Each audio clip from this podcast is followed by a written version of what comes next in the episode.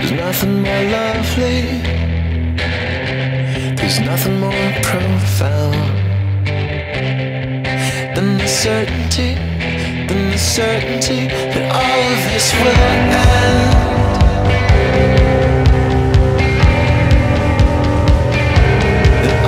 this will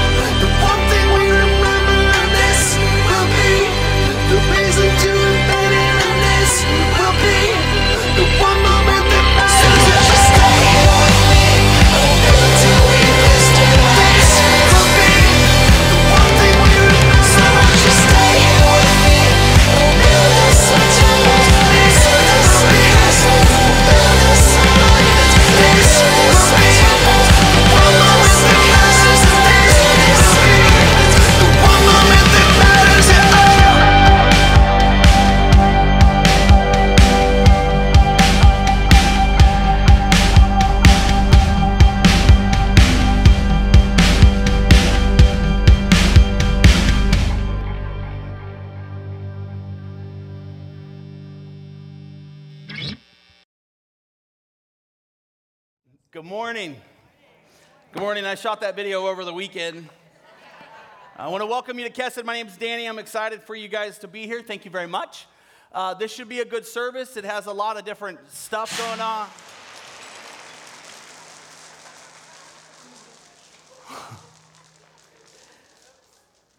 Okay?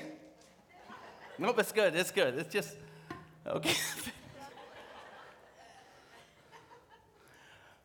So, today's service is a case study in messy. So, here's my question for you before we get just right into it.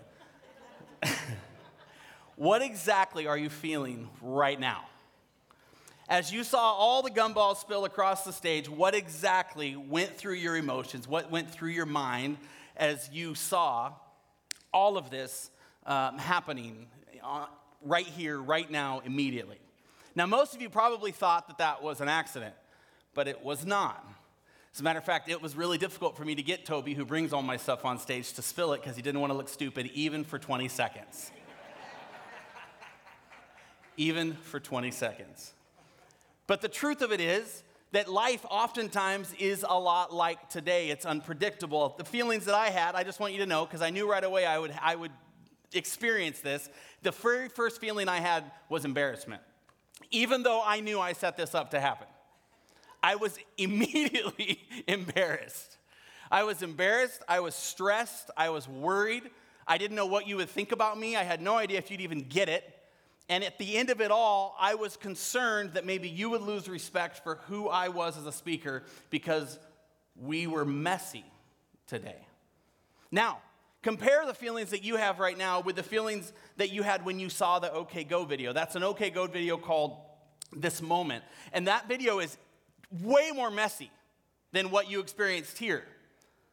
When you saw that video, how many people? I saw multiple people I watched during the service. Multiple people were fascinated by the video. How many people were fascinated? You were like, "Whoa, how did they do that? That's amazing. That's beautiful. That's stunning. That's amazing. That's incredible. How did that happen?" And yet it's unbelievable mess all over the place. The truth of it is, though, it's not messiness, but our out of control messiness that makes us uncomfortable. When you saw the video and you saw those few seconds, uh, at first you were like, what is that? It's only 4.2 seconds. And then all of a sudden it goes into the video and you're like, oh, I get it. They planned that. That happened. When you saw this, which took less than just a few seconds, the first thing that most of you did was put your hands to your mouth. You were like, oh my gosh, that just happened. What's he gonna do? What's that guy gonna do? I would be so embarrassed if that was me. It's because it appears out of control. This entire study is going to be a study on messiness. But not messiness like most of us talk about, not, not disheveled cool hair or, or even blended families that are doing pretty well or even uh, some struggling finances. I'm talking out of our control messiness, things that make our hearts beat faster, make us sweat just a little bit, make us worried about what other people might think of us. That kind of messiness. My hope for the series is that over the next few weeks, we can start a conversation about this and about how it relates to our spiritual lives. A conversation about, and I'll put this on the screen, what it might look like to rethink our perspective of what Christian faith being walked out looks like. What it really, really looks like to follow God. Does it look like an OK Go video? Does it look like stories where we face our trials, but in the end we overcome every single time? Does it look like beautiful scripture poured into a person's life and they respond like a well planted and well watered flower? They grow into an enormous tree of faith and everyone around them takes shade inside the wisdom of their well lived life? I don't think it does. Frankly, I think it looks a little more like this. It feels a little more like this. I want you to start with that emotion, with that feeling, with what you experienced when these hit the ground. And I want you to start there and relate it to your spirituality and to the spirituality of people that you have done life with and that you are right now doing life with today.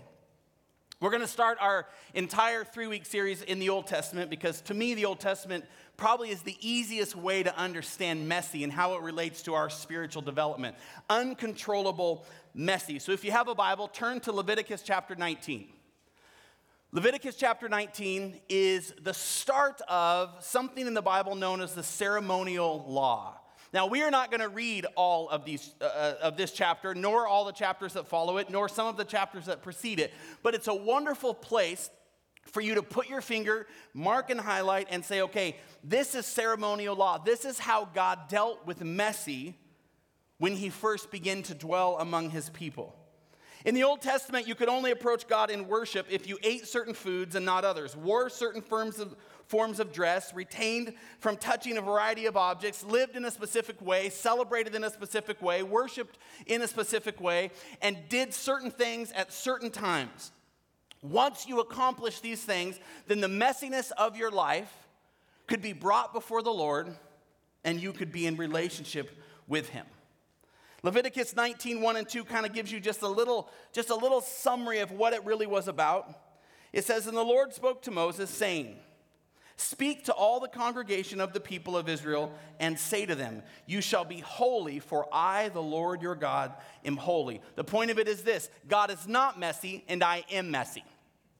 God wants to be in relationship with us, but our mess keeps him from being able to do that unless he can provide an avenue for us to bring our mess to him.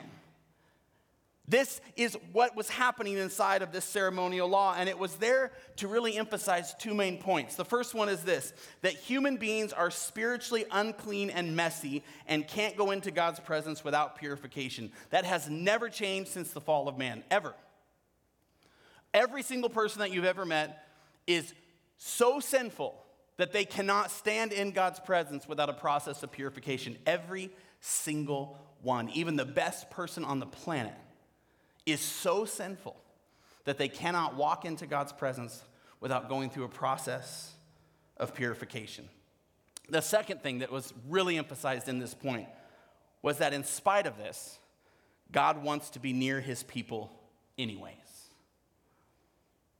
In spite of this truth, this reality, God wants to be near you anyways.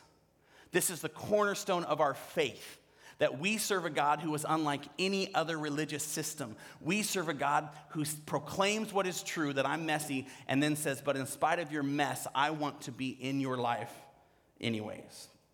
God loves his children and wants to help them understand him, and he wants to, and what he desires for their lives which is wholeness and purity. He wants them to understand that there is a better way to live, that there is a better way to be, and that the truth of it is when you are messy, when you are full of sin, you are incomplete. You are lacking what you need.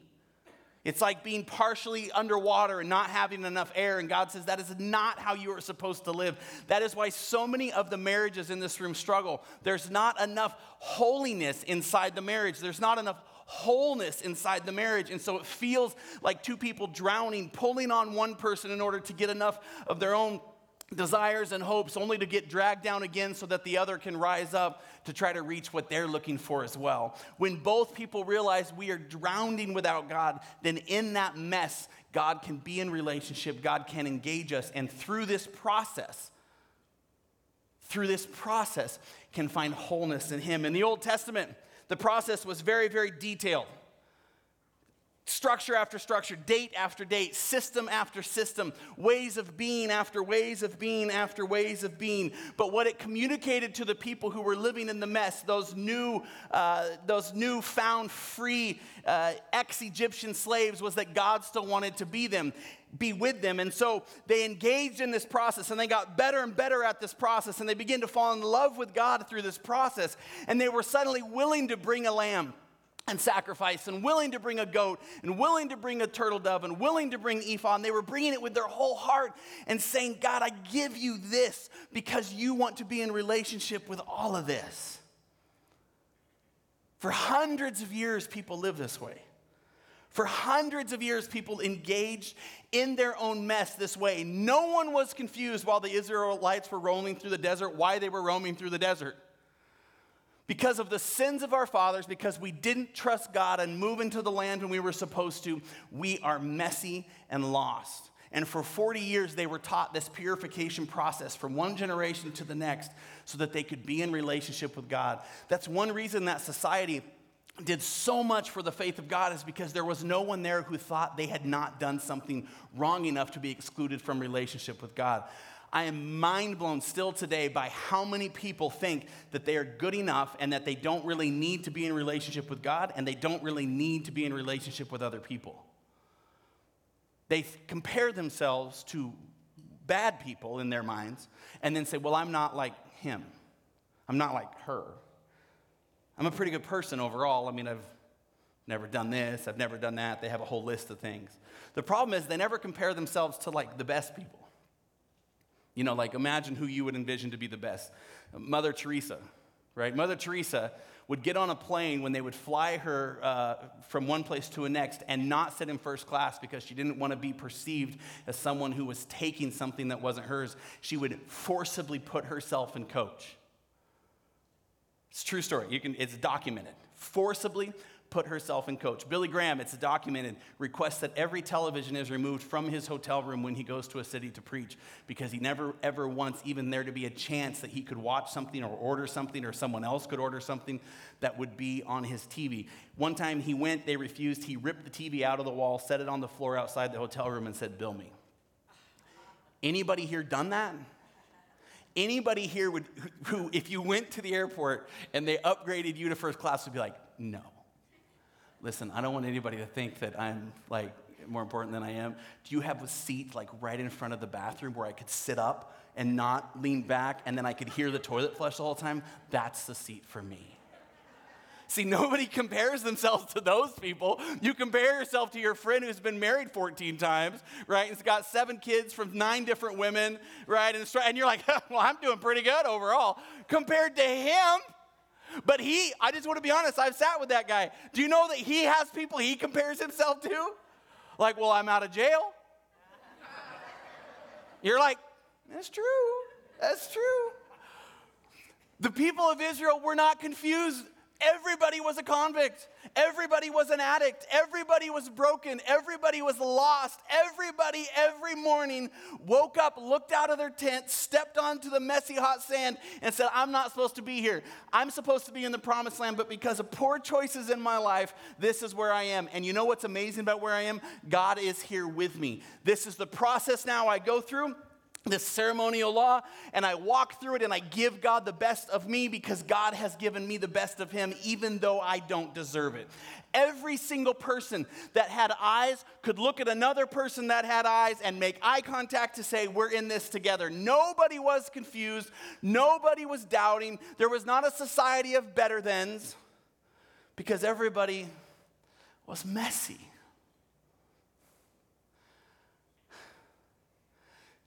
That place, just so you know before I move on, is supposed to be where the church lives.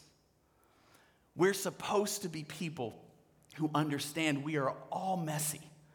We are supposed to be people who understand we are all lacking. It's supposed to be people who recognize this, this, this is my life. Now, most of us don't like this.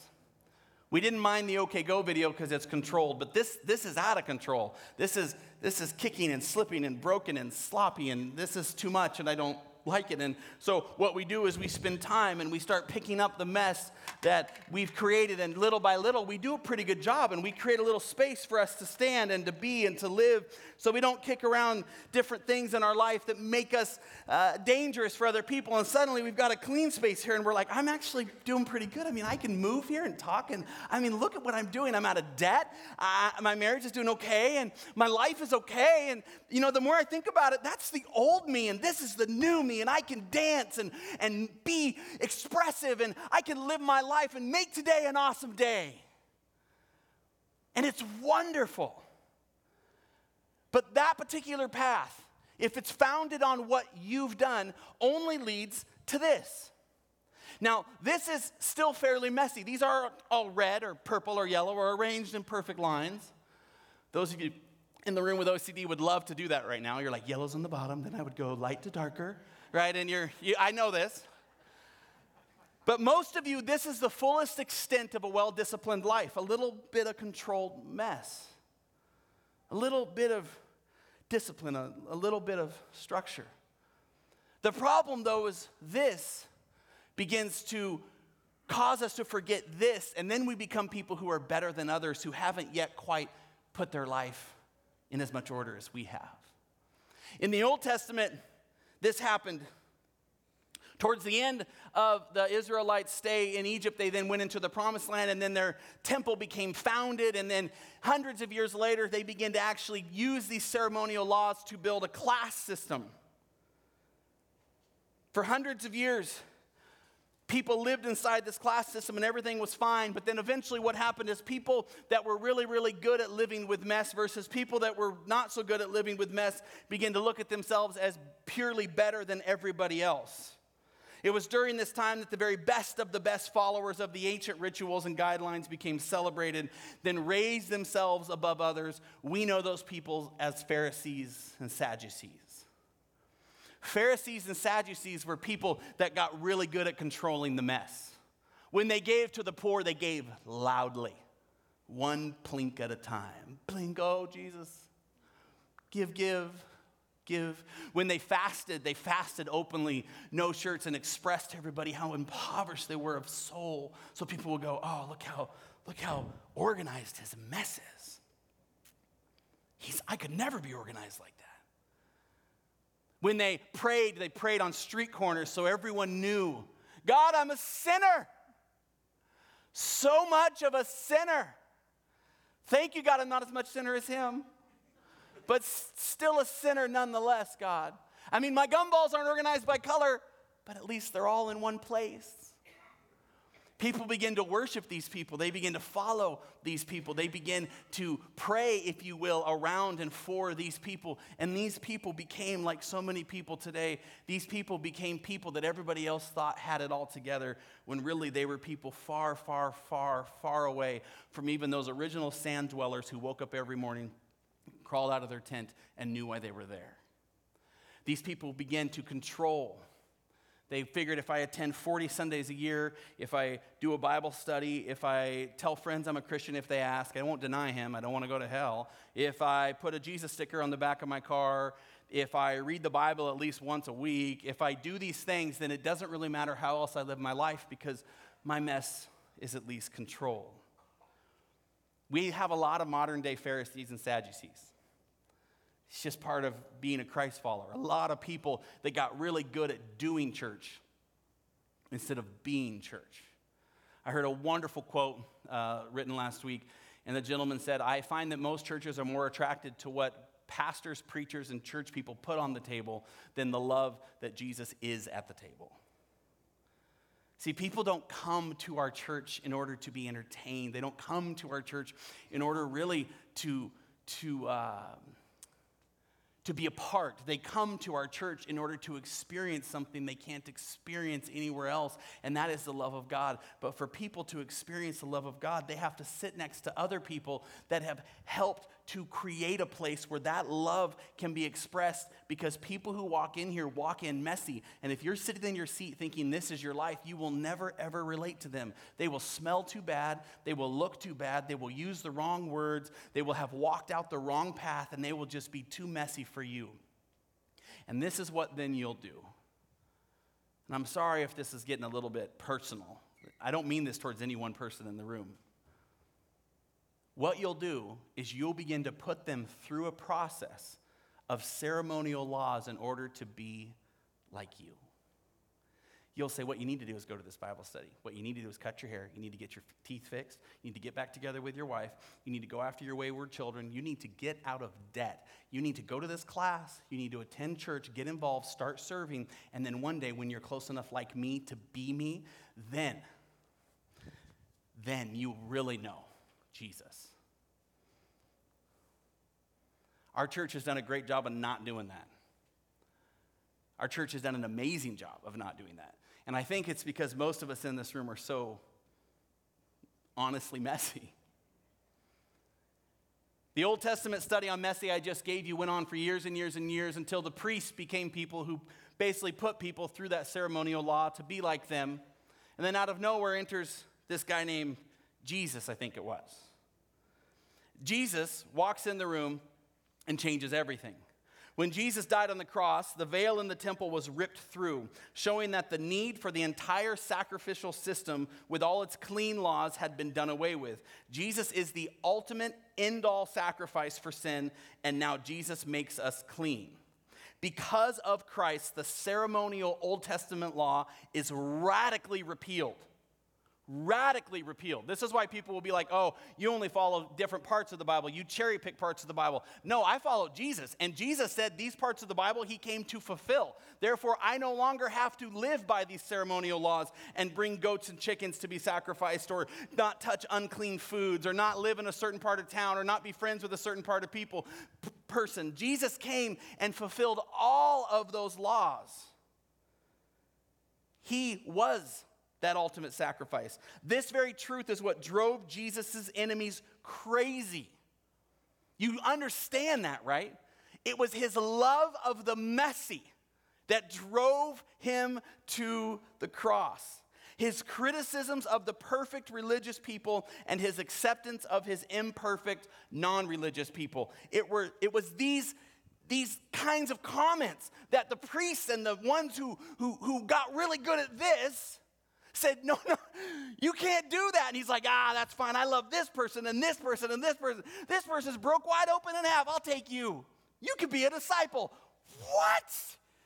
He cannot be a disciple. I know his dad. I know the sins of his father, and he's broken half. At least pick a whole one. Nope, I'll take this one. Oh, and I'll take this one too. This is a crumb. This is a remnant. I'll take it. It's mine. I'll take all the little gross, sloppy, wet pieces that nobody else wants, and I'll form something amazing. Jesus became about the mess. And so Jesus became messy. It's a wonderful, wonderful step back look at the cross. Jesus became about the mess, and so Jesus became messy. He had this preposterous idea that common, ordinary, broken, screwed up people could be godly. And it messed everybody up. It changed people's lives. They didn't know how to deal with it. Jesus didn't go to the synagogues where these people lived, he went out to the slums where these people lived. He went to the fishermen and the carpenters, and he went to those who, who had all kinds of disease, full of leprosy and blindness, sin disease. He went to people who were women of the night and men of violence and blood. And he said, I love these people. And he walked in the midst of these people and he kicked around all the different things that they thought that made them unworthy. And he said, No. Just like in the Old Testament, I want to dwell with you. I want to be in relationship with you, and I want to come to you. But we're not going to do it like we used to do it. Because, like we used to do it, created this system people abused and, and, and, and manipulated, and it created all these priests and these Pharisees, Sadducees, these people of great authority who determined right from wrong. Jesus said, I just want you to be able to come to me right where you are right now. I want you to come to me, and if you come to me, I will change your life and teach you how to go and love the messy.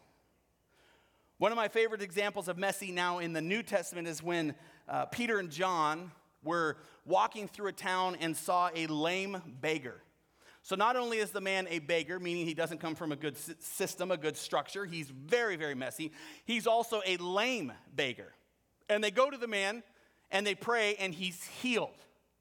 And at this point, just the town erupts. Because if you're going to heal somebody, you're going to heal somebody who's holy. You're going to heal somebody whose affliction can bring people closer to Yahweh. You're going to heal somebody who, who is an ex priest or the wife of an ex priest or, or, or the son or daughter of a priest. You're not going to heal a lame beggar in the front of the streets who's broken open for all to see. It says in Acts chapter 4 that finally they go to them and they arrest them and they make them they make them answer for why it is they're doing what they're doing. Acts chapter 4 verse 1. And as they were speaking to the people, the priests and the captain of the temple and the Sadducees came upon them, greatly annoyed because they were teaching the people and proclaiming in Jesus the resurrection from the dead. Verse 3. And they arrested them. They arrested them for healing somebody. Could you imagine? They arrested them for healing somebody. Let me just say this it wasn't the healing that they arrested them for. This is so important to your faith. This is so important to this series. Listen to me. They didn't arrest them for just the healing, they arrested them because they were the ones performing the healing. And Peter and John were not priests, and they were not Pharisees, and they were not Sadducees. They were sloppy, broken men who had no right to bring goodness into other people's lives because their own mess wasn't as organized as it should be. And they said, You don't deserve to help people. And so they arrested them and put them in custody until the next day, for it was already evening. But many of those who had heard the word believed, and the number of the men came to about 5,000 people. Verse 13 Now, when they saw the boldness of Peter and John, this is after they had shared, and perceived that they were uneducated common men, they were astonished and they recognized that they had been with Jesus. This verse is a clear example of what happens when you're with Jesus. Jesus cleanses you from your mess because Jesus is pure, even though he's inside the mess. And then you go out, you cleanse somebody from inside their mess. And then the rest of the world says, How did you get so much different than you are? And instead of giving credit to the system and the structure and the bin of organization or self help leadership that you went and got, Peter and John simply said to the council, Jesus. They said the exact same thing every other person in this room should be saying to people they want to heal and people who get healed, even if God uses somebody like me or somebody else to bring goodness into your life. How did you do that? Never, ever, ever give credit to me, to Kesed, to a program, to a structure. Never give credit for your process of purity that God is walking you through except to Jesus. Peter and John said, Jesus is why. And they said to each other, It must be because you all have no education, you all have no system, you all are some of the sloppiest bros we've ever seen in our life. And yet there's a blind beggar standing here, healed and whole.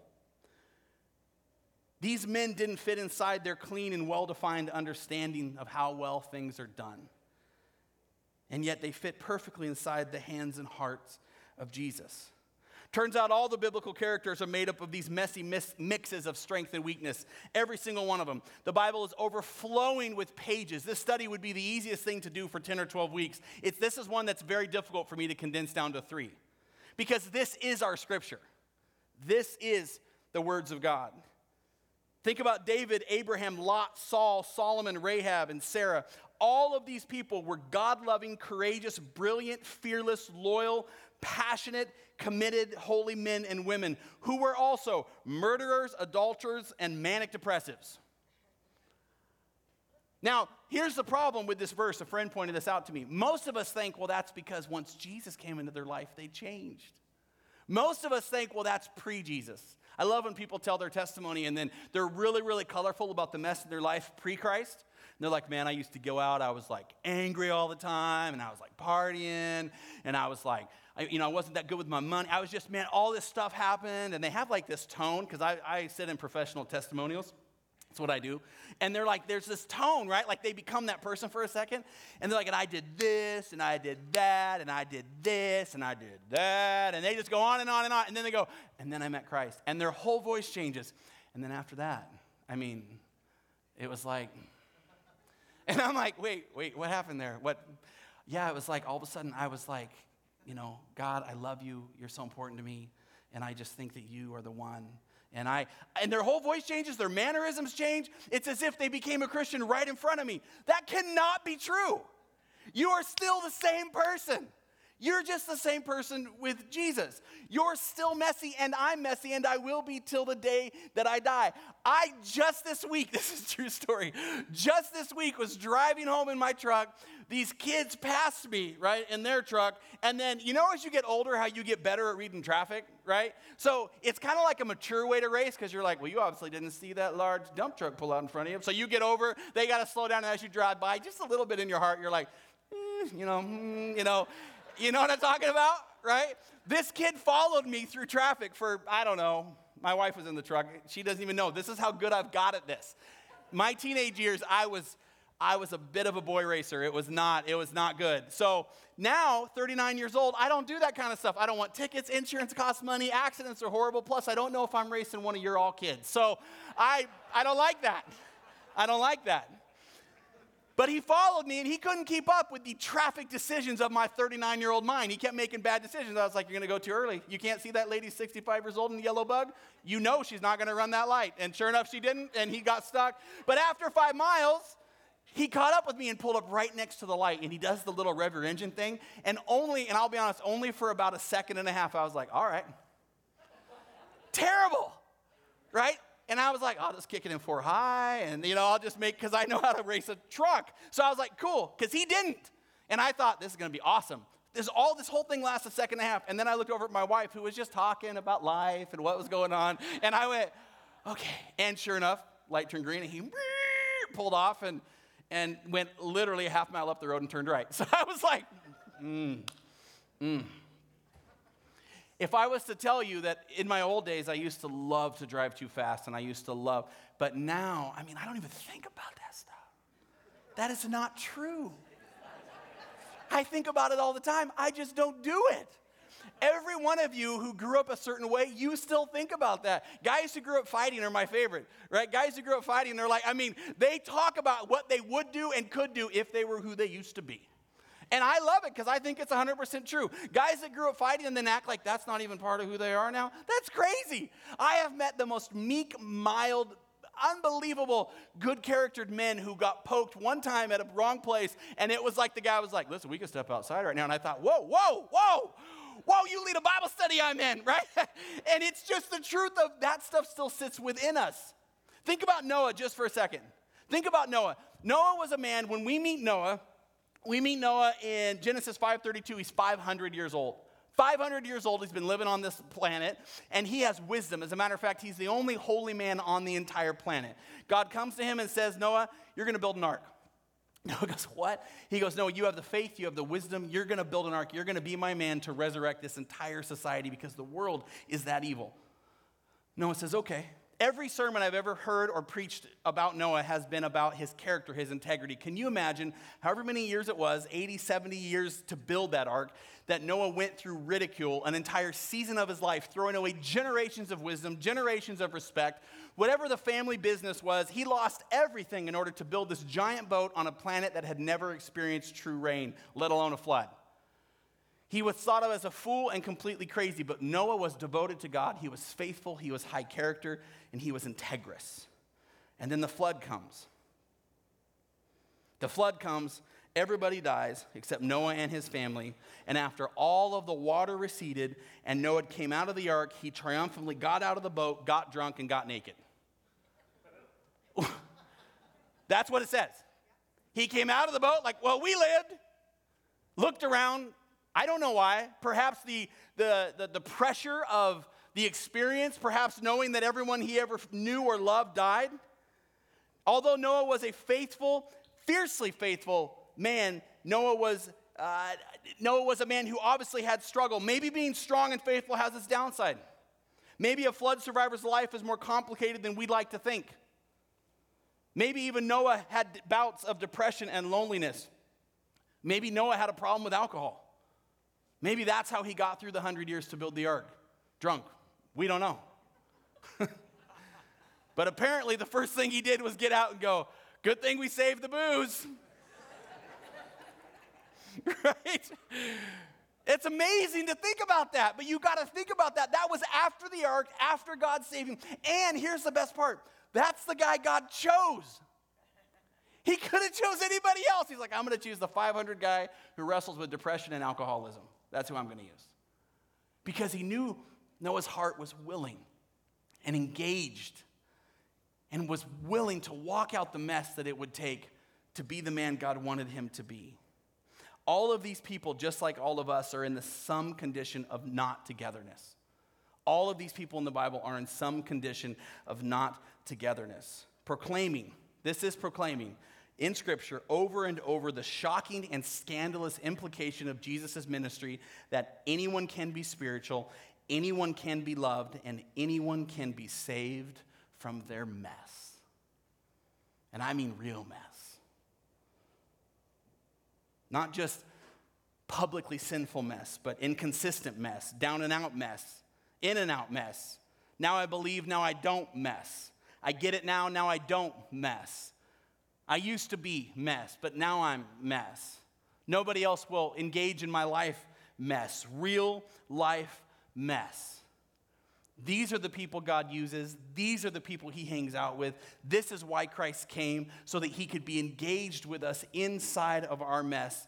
And my friends, over the next two weeks, we're going to talk more about that this is what Christian faith being walked out really looks like. It's messy. It is messy. And if you can't see that in yourself, then you certainly can't see that in anyone else. But if you can see it in yourself, then you can realize, like I realized so many years ago, that when I read scripture and then when I hang out with people who are truly, truly, truly following Christ, man, when I'm thinking and considering and walking through my mess, I am in good company. I am together with people who struggle. I am together with people who overcome. I am together with people who understand that Christ came for people like me and like you, people who were scattered all over the place. It'll take a lifetime to get this put back together. You could fix this in a Sunday, just pull it off stage. This is my life. And for many of you, this is your life. And I'm here to tell you, in about two, at the end of this series, so the next series, we're going to announce all of our plans and dreams and hopes for this building, but it's going to be messy. It's going to be a lot of work. This entire series is to prep us and prep our hearts for who we as Kesed want to be. The people downtown are different than the people near where most of us live. I have the map of where most of you live, or put the pinboard on. Not a lot of us live downtown. We're going to be engaging in culture, we're going to be engaging in ministry that for some of us is going to be uncomfortable. But if we can understand in our own hearts the kind of company we're keeping now, then it won't matter who walks through that door. It won't matter the mess. It won't matter the stains. All that will matter is that we give credit to Jesus for the power of his purification and his wholeness that he's bringing to us. I want to close with a reading. It's very simple, and then we're going to go into a song. And the song, the reading is by Karla Yaconelli. And uh, her husband uh, died in a car accident, and he, some of this material that we talked about today came from him. And he was a, a, a pastor and a preacher, and uh, he wrote a book actually called uh, Messy Spirituality, of which a lot of this is what we're going to be pulling from. This is what she wrote um, in, the, in the forward of the book. And it impacted me so powerfully, and so I wanted to read it to you. When it comes to your mess, take heart, my friends. You are in good company. You, with all your faults and imperfections, you, with your defects and failures, you, with your hang ups and emotional scars, you, with your weaknesses and your defeats, you, with all your blunders, brokenness, and floundering, you are God's beloved, God's favored the disciple whose name God calls, the one Jesus prefers to hang with, eat with, play with, talk with, cry with, and laugh with. You are the one whom the holy God of heaven and earth longs to spend time with. You are all of this and more. You always have been, and you always will be. And remember, Spirituality is about is not about being fixed. It is about God being present in the mess of our unfixedness. Heavenly Father, Lord, as we take some time to be introspective over the next few weeks, may you allow God people just to truly experience the freedom of being comforted, comforted by you while also being convicted through you. May you allow us, Lord, to be willing to really better define what makes us children of God.